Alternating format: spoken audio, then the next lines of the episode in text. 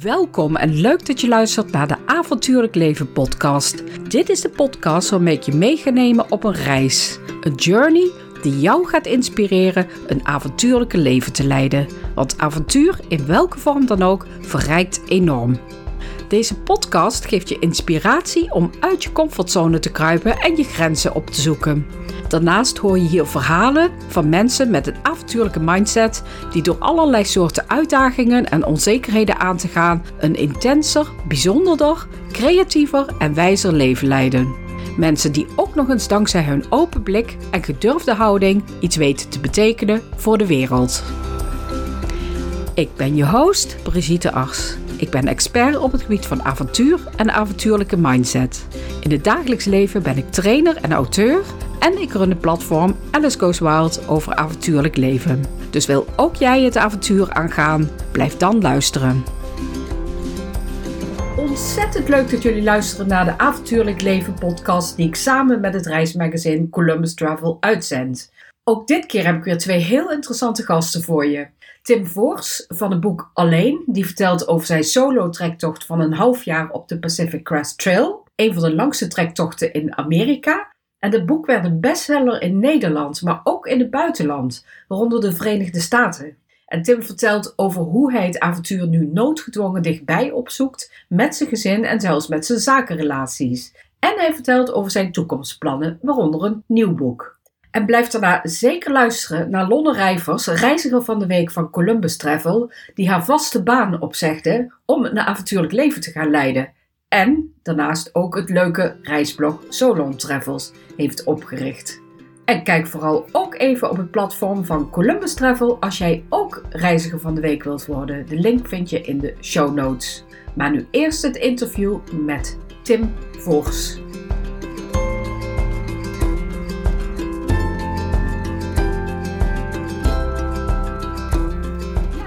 Welkom Tim. Leuk, ik heb je boek gelezen. Het is ontzettend fascinerend, het boek Alleen. Nou, ik ben benieuwd, wat vond jij het, het moeilijkste van de tocht die jij gelopen hebt?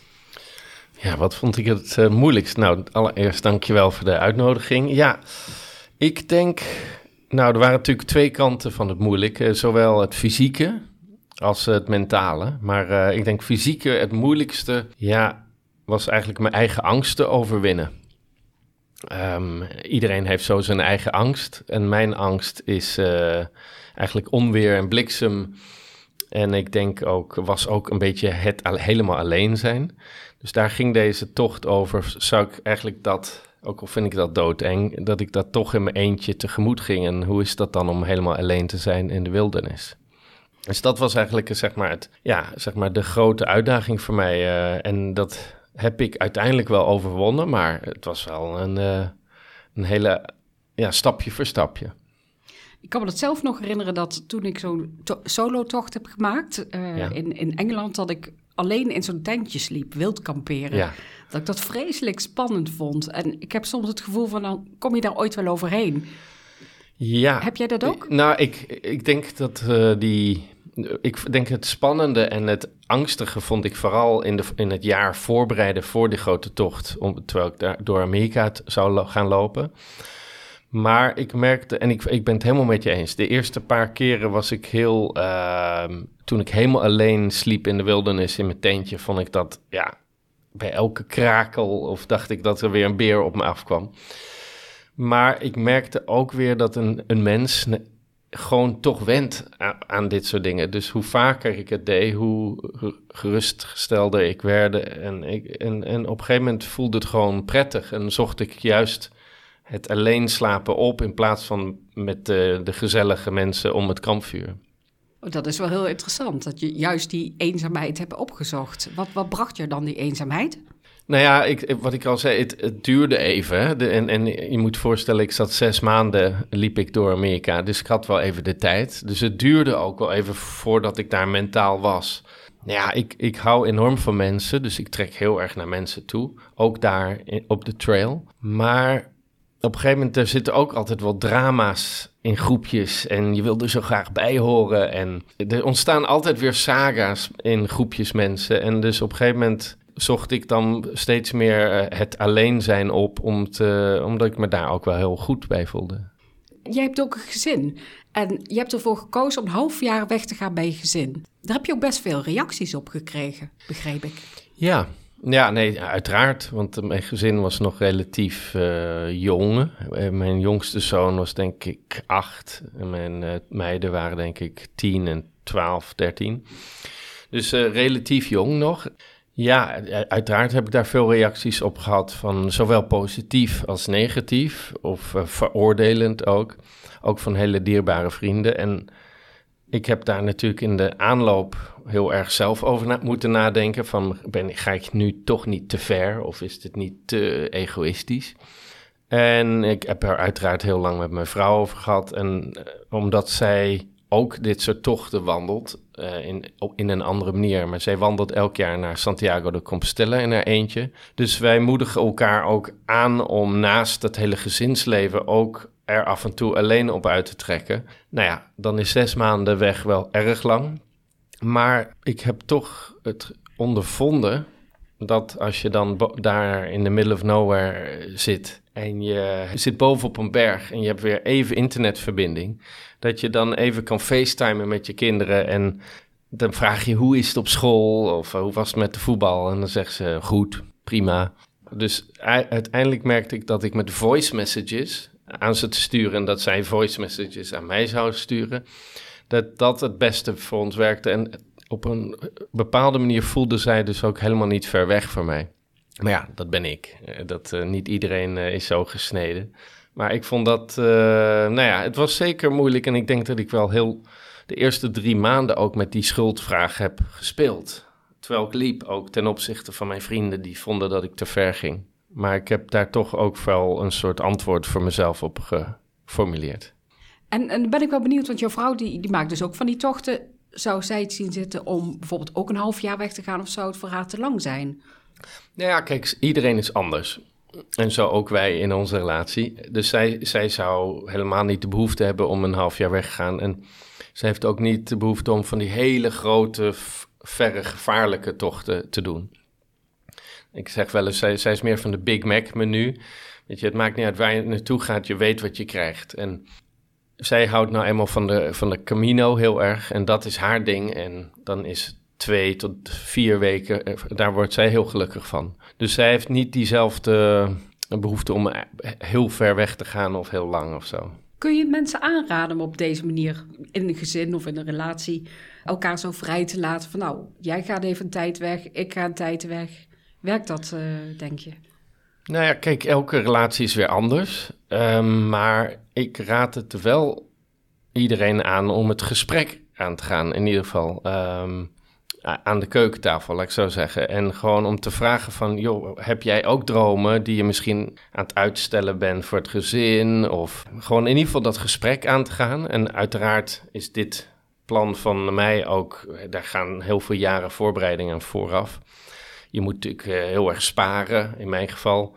Dus het is een heel puzzel. Maar um, even terugkomen op jouw vraag. Is het goed, zou ik het andere gezinnen aanraden? Ik zou het zeker aanraden om het wel te doen.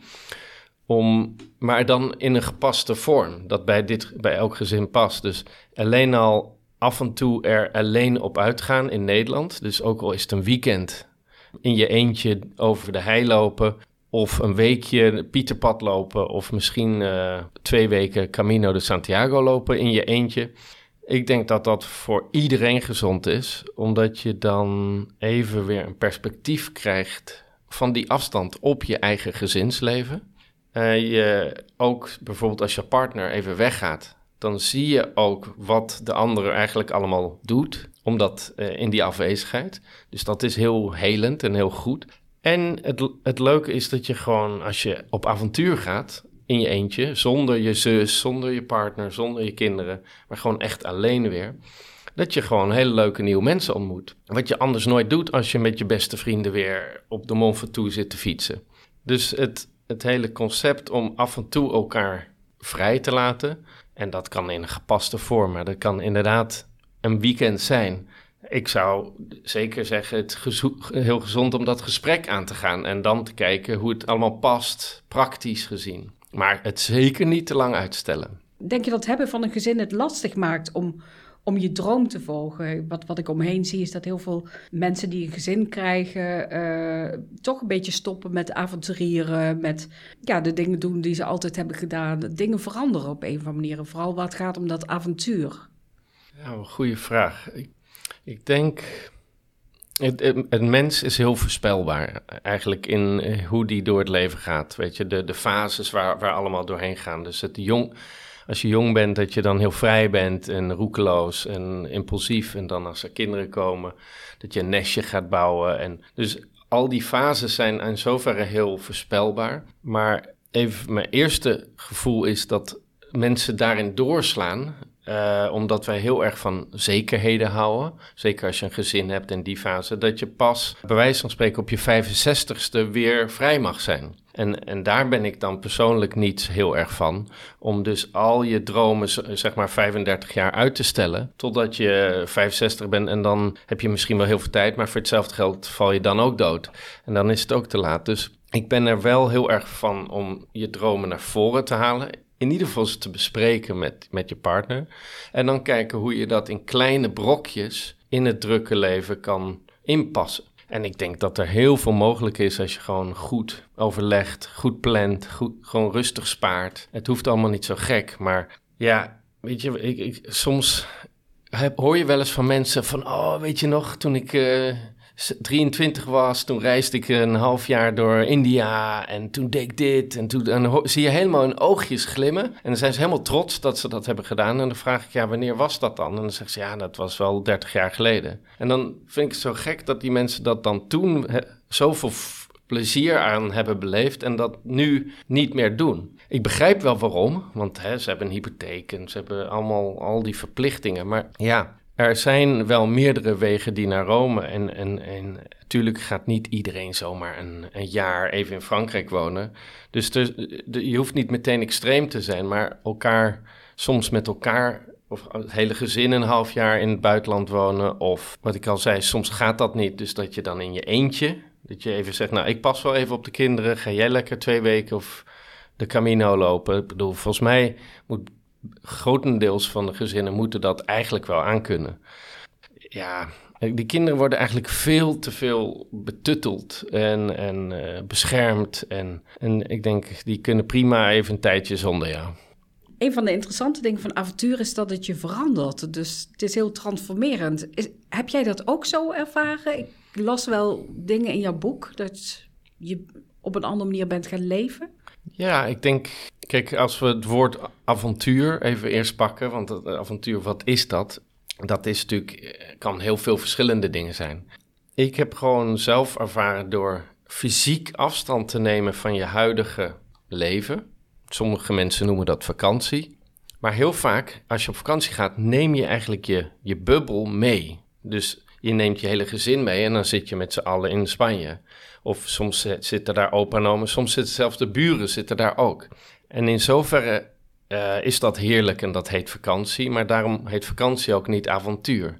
Ik denk avontuur, daar zit ook, vandaar dat ik heel erg met dat thema alleen speel, door er alleen op uit te trekken, zonder je partner, zonder je kinderen, zonder je broer en zus, plaats je automatisch in een kwetsbare situatie. Waardoor je eigenlijk bijna gedwongen wordt om nieuwe, nieuwe mensen te ontmoeten. En ik denk dat juist het avontuur ontstaat bij de ontmoeting van nieuwe mensen. Ik denk dat dat niet zo is van als je door een jungle loopt in uh, Cambodja, dat dat avontuur is. Dat is gewoon heel mooi. Ik denk dat het meer de menselijke ontmoetingen, de onverwachte menselijke ontmoetingen, dat daar avontuur ontstaat mensen met andere, die uit een ander milieu komen of met een andere achtergrond, of die misschien gewoon een vraag in je wakker maken. En uh, vandaar dat ik zelf altijd het wandelen opzoek als uh, mijn vorm van avontuur. Um, ja, door altijd te reizen van A naar B naar C, naar, dat er een soort lijn is en dat ik, ik weet nooit waar ik ga slapen. Dus dat je ook niet alles hebt vooruit geboekt dat dan zit daar ook een soort speelse, ja, dingen mogen ook verkeerd gaan. Want ja, soms kom je gewoon in een uh, hele onprettige hostel. Maar ja, dat is dan maar even pech. En dan hoop je dat de dag daarna... Dus het hoeft niet allemaal perfect te gaan. En in mij persoonlijk, ik hou dus best wel van dat afzien. Van dat lange wandelen door de regen. Natuurlijk vind ik dat niet leuk, maar dan is het biertje aan het einde van de dag zoveel lekkerder. En zo ook als je reist, je komt loopt een dorp binnen en je weet nog niet waar je gaat slapen. En alle herbergen zijn vol. Dat je dan toch bij iemand aanklopt en zegt: Mag ik mijn tentje bij jou in de tuin opzetten? Ja, hier in Nederland zou ik dat nooit doen. Dus ik denk het is meer het, zeg maar, het aandurven van het onverwachte. En dus ook het aandurven gaan van het onverwachte gesprek met een onbekende. En dat ik geloof dus steeds meer dat dat makkelijker is als je niemand met je meeneemt uit je bestaande bubbel. Ik zeg niet dat het niet kan andersom, maar dan, dan blijf je toch in goede verhalen van vroeger hangen. En dat is niet zo avontuurlijk, want dat was avontuurlijk, maar dat is nu niet avontuurlijk als je dat verhaal herhaalt. En uh, dus dat is voor mij in ieder geval persoonlijk een hele goede vorm gevonden om op een gepaste manier avontuur te zoeken op mijn leeftijd, zeg maar. En, en heeft jou dat op een of andere manier veranderd nog, door, door dit te, mee te maken? Nou, ik, ik denk altijd als je nieuwe dingen doet, dan gaat dat je veranderen. Dus als je, uh, natuurlijk als je 25 bent, dan maakt dat nog veel meer indruk op dat je eh, nu, bijvoorbeeld als ik nu 45 ben. Maar door langer weg te gaan, en ik besef me dat dat een luxe is, die moeilijk te organiseren is, maar zes maanden weg, in mijn geval weg uit de maatschappij, dat heeft in zoverre mij aan het denken gezet en natuurlijk is het heel makkelijk om allemaal inzichten te krijgen op de berg. Helemaal zen en je weet, helemaal rustig. Maar natuurlijk het implementeren van die gedachten in het dagelijks leven is eigenlijk heel moeilijk. Maar ik heb mezelf inderdaad wel in zoverre zien veranderen de afgelopen vier jaar. In dat ik hele, ja, op heel veel kleine stukjes grote andere beslissingen maak. Bijvoorbeeld, ik geef nu veel minder geld uit omdat ik wil sparen voor de volgende uh, tocht. Nou, bijvoorbeeld, ik ga anders met mijn kinderen om. Omdat ik weet dat ik over een jaar weer op een grote tocht ga, is de tijd dat ik nu hierbij ze ben heel uh, valuable. Dus ik, ga, ik heb bijvoorbeeld nu micro-avontuurtjes geïntroduceerd. En dan ga ik elke maand met elk kind op, op pad, maar ook weer met ze alleen. Nou ja, dat, daar, daar kunnen we eventueel later op terugkomen. Maar in ieder geval, dat, dat, dat in zoverre ben ik niet veranderd als persoon. Maar op heb ik op heel veel onderdelen in mijn leven een andere klemtoon gelegd. Waardoor als je al die dingen bij elkaar optelt, ben ik eigenlijk toch behoorlijk veranderd. Ja, en als ik jou dan zo hoor, dan ben je ook gewoon überhaupt een avontuurlijke leven gaan leiden. Klopt dat? Dus dat je het ook meer bent gaan introduceren in het dagelijks leven? Ja, nou ja. Bijvoorbeeld met microavontuur? Ja, op die manier, ja. Ja maar, ja. maar dat is natuurlijk niet heel avontuurlijk. Maar het is wel een poging om het, ik, ik zou eerder zeggen, het thema natuur. Um, waar, dus hoe kan ik meer natuur in mijn leven brengen? Samen met mijn kinderen. In plaats van, dus of dat, ja, tuurlijk is dat een klein beetje avontuurlijk, maar het is, je weet in wezen wat je gaat krijgen. Dus het is niet het onbekende tegemoet. Maar als ik bijvoorbeeld met mijn kinderen gewoon vaker één op één even een nachtje ga kamperen om de hoek beetje illegaal op een boerenweiland en een fikkie stoken. Dat is meer dat ik gewoon natuur weer in, in mijn leven wil. En nu dat ik steeds vaker in het weekend gewoon uh, de duinen inga of soms gewoon illegaal ergens mijn tentje opzet. Dat, is, dat vind ik eerlijk gezegd ook best avontuurlijk, omdat het niet mag hier.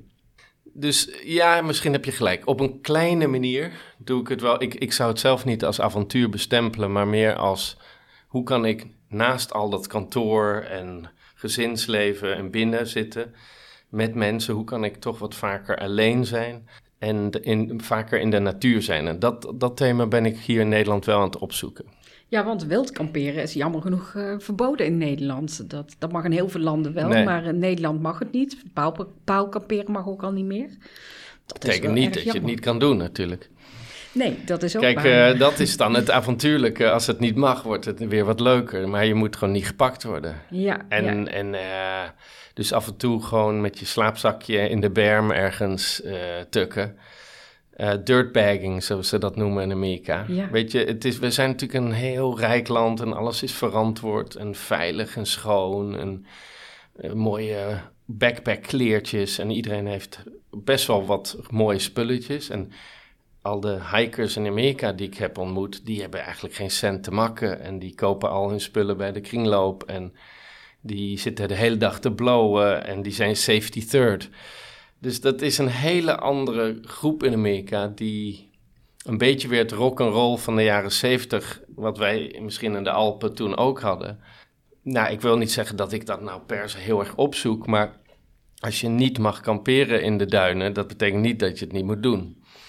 Je moet gewoon niet gepakt worden. En, of, of gewoon. Uh, nou ja, dus ik doe het ook niet te veel, maar het is gewoon wel heerlijk als het kan. En ik moet zeggen, ik weet niet of je de, de club uh, Camp Space kent. Ja, die ken ik wel, ja. ja en die, dat is natuurlijk een heel mooi soort Airbnb voor kampeerders, waar je dus bij mensen in de tuin kan kamperen. Maar dan ben je helemaal alleen, mag je nog een vuurtje maken. Dus er zijn wel initiatieven waar, waar je dat kan opzoeken. En nou ja, ik kampeer eigenlijk uh, wel twee keer per maand ergens. En uh, gewoon een beetje om de hoek, waar het gewoon zo'n beetje half mag. En dan neem ik een vriend mee. Ik, sterk nog, ik neem laatst mijn, mijn klanten ook mee nu om te kamperen. In plaats van een hapje eten, en ik laatst mijn, uh, een klant, CEO van een heel groot bedrijf. Ik zei, wat, wat wil je doen? We gaan, kunnen gaan uh, hapje gaan eten, weet je, heel chic in, in de stad. Of we kunnen ook 24 uur samen kamperen rond het vuurtje. En hij koos voor het laatste. Nou, fantastisch, gewoon door de weekse dag. Fantastisch. Dus ja, ik, ik hou van dat soort dingen. En het, het kan wel, alleen, ja, het, dat is, daarom hou ik zo van Amerika. Amerika, daar kan je gewoon nog echt eindeloos wild kamperen en fikkie stoken. En uh, daar is het the land of the free, in de natuur. Fantastisch. Ja, absoluut. Maar wat ik zo van je hoor is, in Nederland is het des te spannender eigenlijk, omdat het, het, klopt. omdat het niet mag. Ja. ja, heel erg leuk. Ja, kun je, kun je iets vertellen waar je nu mee bezig bent? Want ik begrijp dat je weer een nieuw boek aan het schrijven bent. Dat klopt. Ik heb eerst het uh, boek over de Pacific Crest Trail geschreven. Oh, dat gaat over mijn tocht uh, vier jaar geleden door Amerika. En dat heb ik mogen uitgeven hier in Nederland met Fontaine. En toen heb ik dat in uh, Amerika ook uitgegeven. Dus dat was eigenlijk een heel echt een leuk avontuur om, om te schrijven. Maar nu ben ik inderdaad nu bezig met mijn boek over uh, Nieuw-Zeeland. Ik heb twee jaar geleden ben ik daar helemaal doorheen gelopen. En dat is zo'n, even kijken, 3000 kilometer. Helemaal van topje van Nieuw-Zeeland dan beide eilanden naar beneden. Lange tocht ook weer, neem ik aan. Ja, dat was weer uh, vijf maanden.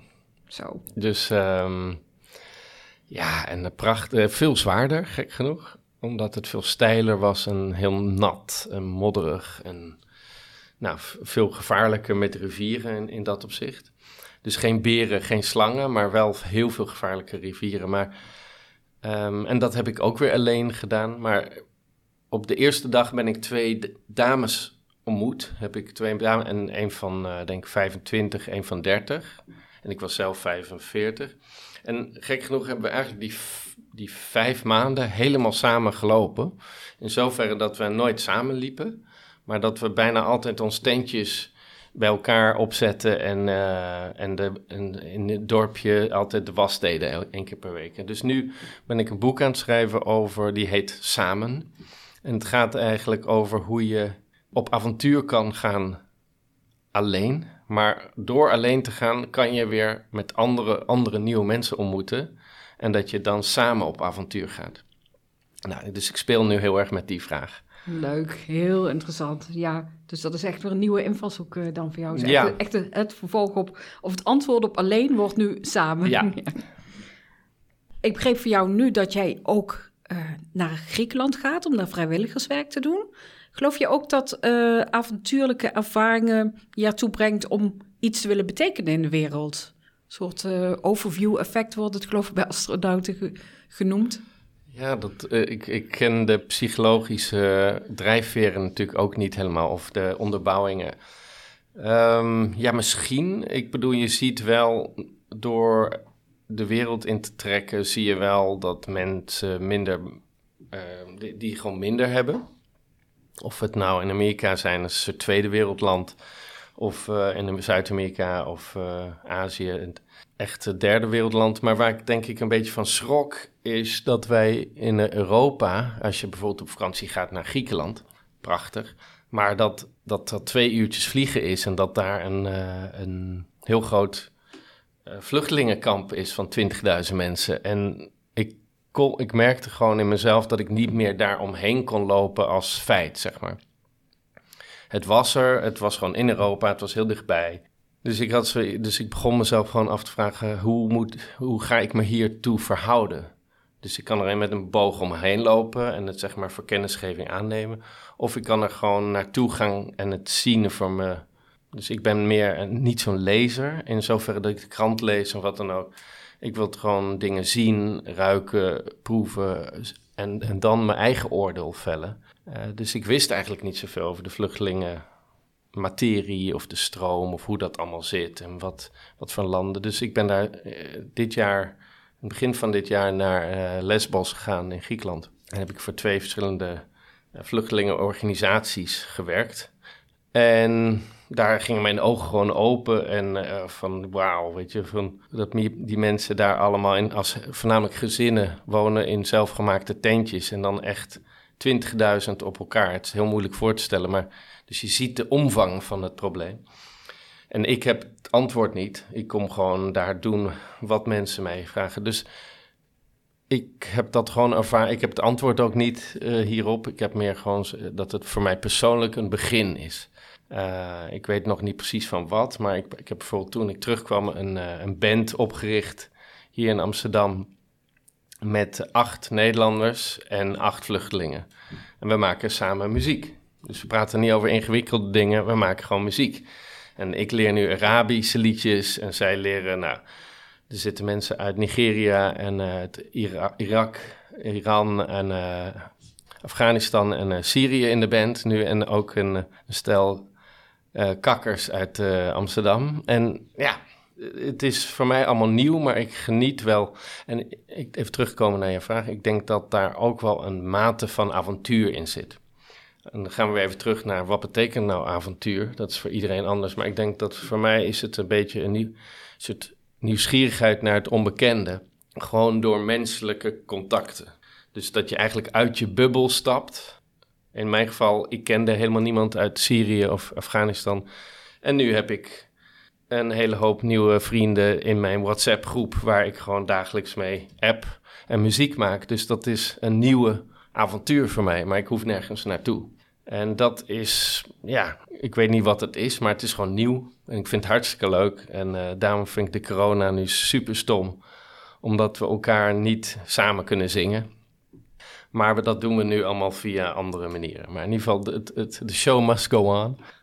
Maar dat soort dingen, ja, het is, het is ook een andere vorm van avontuur voor mij persoonlijk. Super interessant.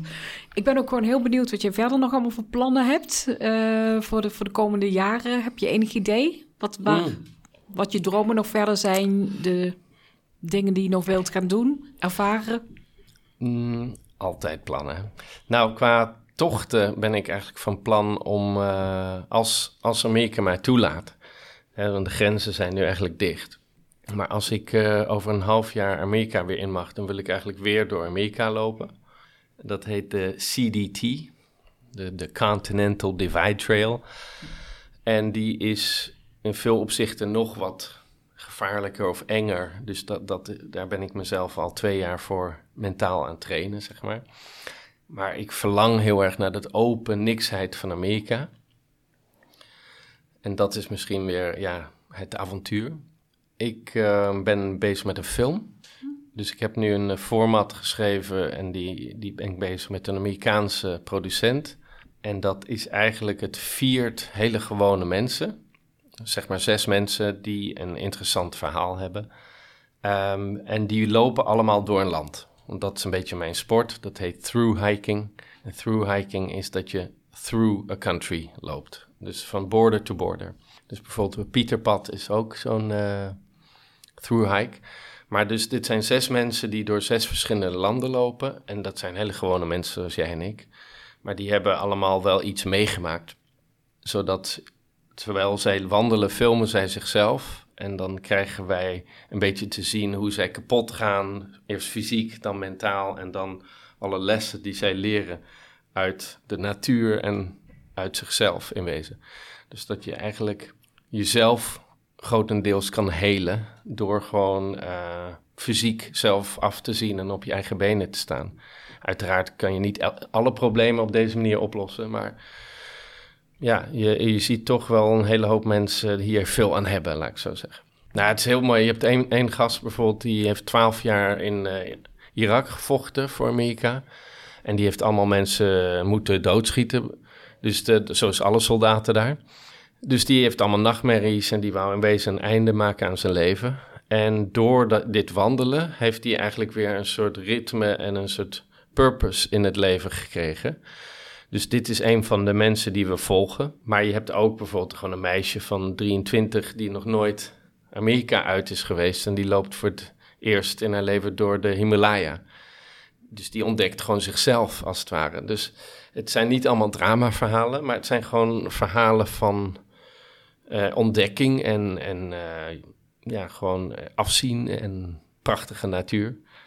Maar ik kan me inderdaad voorstellen dat het heel helend is. Want die uh, Pacific Crest Trail die jij hebt gelopen, mm die is natuurlijk ook heel bekend van het boek Wild van Klopt. Gerald Strait. En dat gaat toch over iemand die ja, problemen had en de moeder was verloren, aan de drugs is geweest. En uiteindelijk er door die wandeling van de Pacific Crest Trail anders is uitgekomen en zichzelf heeft gevonden. Ja, maar kijk, niet, kijk, we hebben allemaal onze eigen problemen en eigen angsten, maar ik had bijvoorbeeld niet hele grote problemen toen ik op. Uh, ik had een best wel bevoorrecht leven. Ik had lieve kinderen, mijn ouders leven nog. Ik, uh, ik, had geen ernstige ziekte. Ik had wel mijn dingetjes en ik was zeker. Weet je, ik was niet.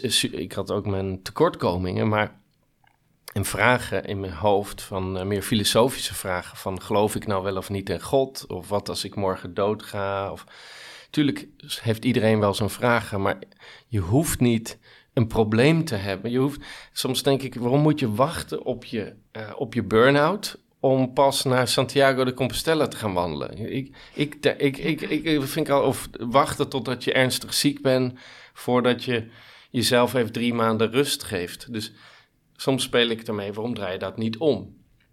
Als je toch al best wel gestrest bent en je voelt bij wijze van spreken die, die burn-out aankomen over een jaar, waarom gun jezelf niet even wat liefde? Ga eens, geef jezelf even wat tijd. Ga lekker twee weken naar Santiago wandelen. Of een stukje ervan. En, en wie weet kom je wel wat antwoorden tegen op je pad. En, en als je dat elk jaar doet, misschien word je dan helemaal niet uh, burn-out. Want uiteindelijk wordt niemand daar gelukkig van. Dus ik ben geen arts, maar ik, en ik denk niet dat het al je problemen oplost. Hè. Als je echt klinisch uh, depressief bent, dan, dan, dan blijft dat uiteraard. Maar het wandelen zelf geeft gewoon perspectief. Dat je opnieuw even naar je werk of naar je relatie of naar jezelf kan kijken. En door dat wandelen, dat eindeloze heen en weer rechts, links, rechts, links van je hoofd, daar is ook ergens wel bewezen dat dat een bepaalde soort meditatieve rust geeft. En je hoeft er helemaal niet in een ingewikkelde yoga-houding voor te gaan zitten. En je kan elke avond lekker wijn drinken. Dus het is ook nog leuk. Nou, dat vind ik een hele mooie afsluiting van dit leuke gesprek. Dankjewel. En uh, ontzettend leuk om je in de podcast te hebben. En veel succes met je reizen, met je volgende avonturen. Dankjewel. En jij ook heel veel succes met dit avontuur.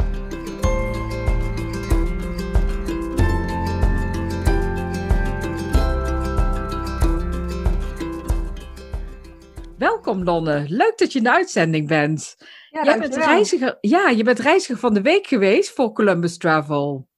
En ja, volgens mij ben je dat geworden omdat jij je baan hebt opgezegd en je bent toen een lange reis gemaakt. Je bent avontuurlijk gaan, gaan leven.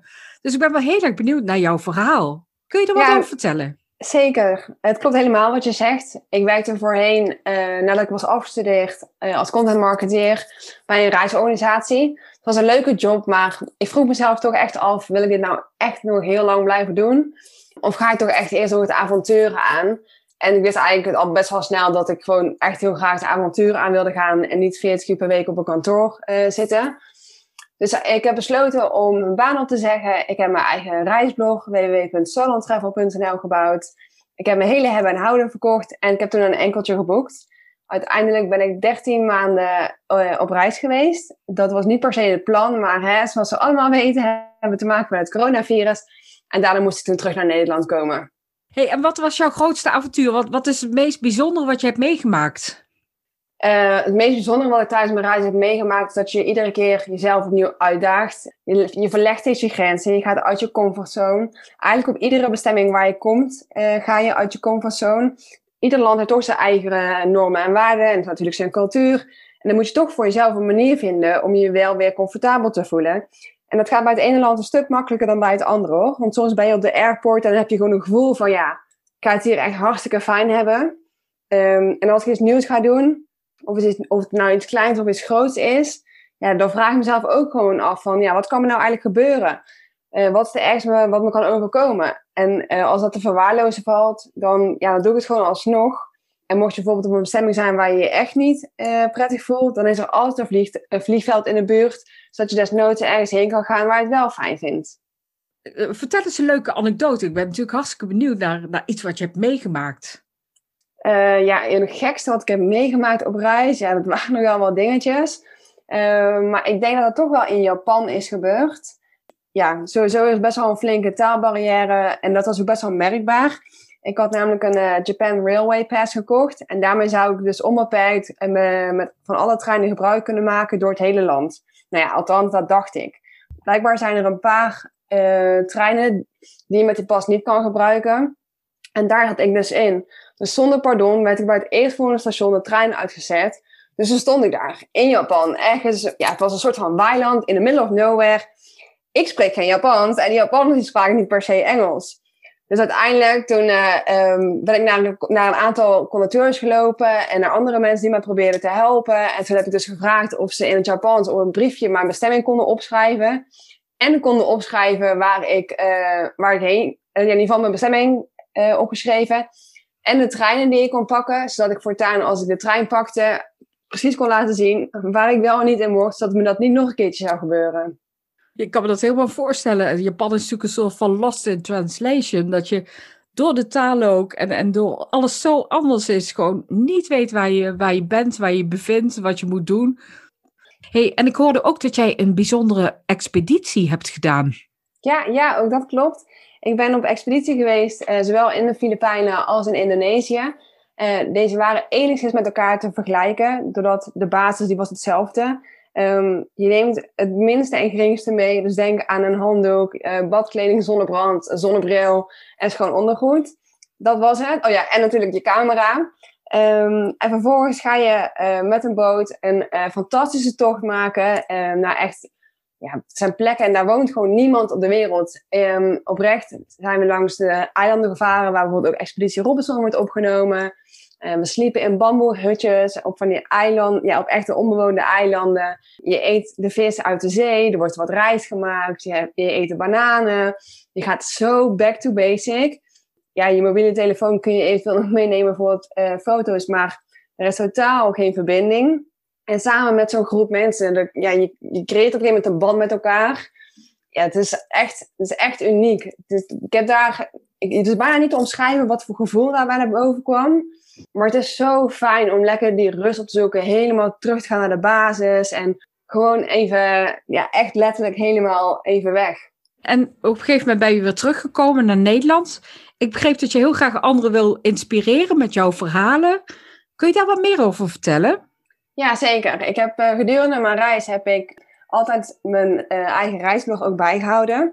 En op www.solontravel.nl lees je dus eerlijke reisverhalen, tips en tricks en ook mogelijke reisroutes. Ik wil je graag erbij helpen om jouw reis net wat makkelijker en onbezorgder te maken. Ja, zelf ben ik niet zo'n fan van echte vaste reisschema's. Je ziet nog wel eens wat Excel-bestandjes voorbij komen. Um, en natuurlijk is het handig om globaal te wel uh, zien en waar je eventueel minder geïnteresseerd in bent. Maar reizen is geen invuloefening. Een reis neemt je mee. En het leukste is om op avontuur te gaan en maar te zien waar je uitkomt. Want het komt ook altijd wel goed, hoe je het ook bent of keert. Klinkt allemaal heel interessant en een leuk verhaal, uh, Lonne. Ik vind het heel leuk om te horen. En nou, ik wens je heel veel succes voor de toekomst. Ja, bedankt. Dat gaat zeker lukken. Ik ben nu voornamelijk op pad in eigen land. Um, daar uh, natuurlijk alles uh, ja, ook weer te ontdekken. En ik hoop natuurlijk ook in de toekomst wel weer uh, de verder de wereld over te kunnen gaan reizen. Superleuk dat je hebt geluisterd. Wist je trouwens dat je heel eenvoudig een review kunt achterlaten? Ga naar de app van je podcast en laat daar een review achter. Bijvoorbeeld 5 sterren. Wil je voortaan alle afleveringen volgen? Abonneer je dan via je app. Vind je deze podcast interessant of ken je iemand die ook een avontuurlijk leven wilt leiden en het verschil wil maken? Of geïnteresseerd is in avontuurlijke denkers? Dan waardeer ik het als je deze podcast deelt of doorstuurt. Dat kan via de app waarin je deze podcast beluistert. Je kunt mij ook volgen op alicegoeswild.nl of op brigittears.nl en abonneer je dan op de nieuwsbrief. Tot de volgende keer!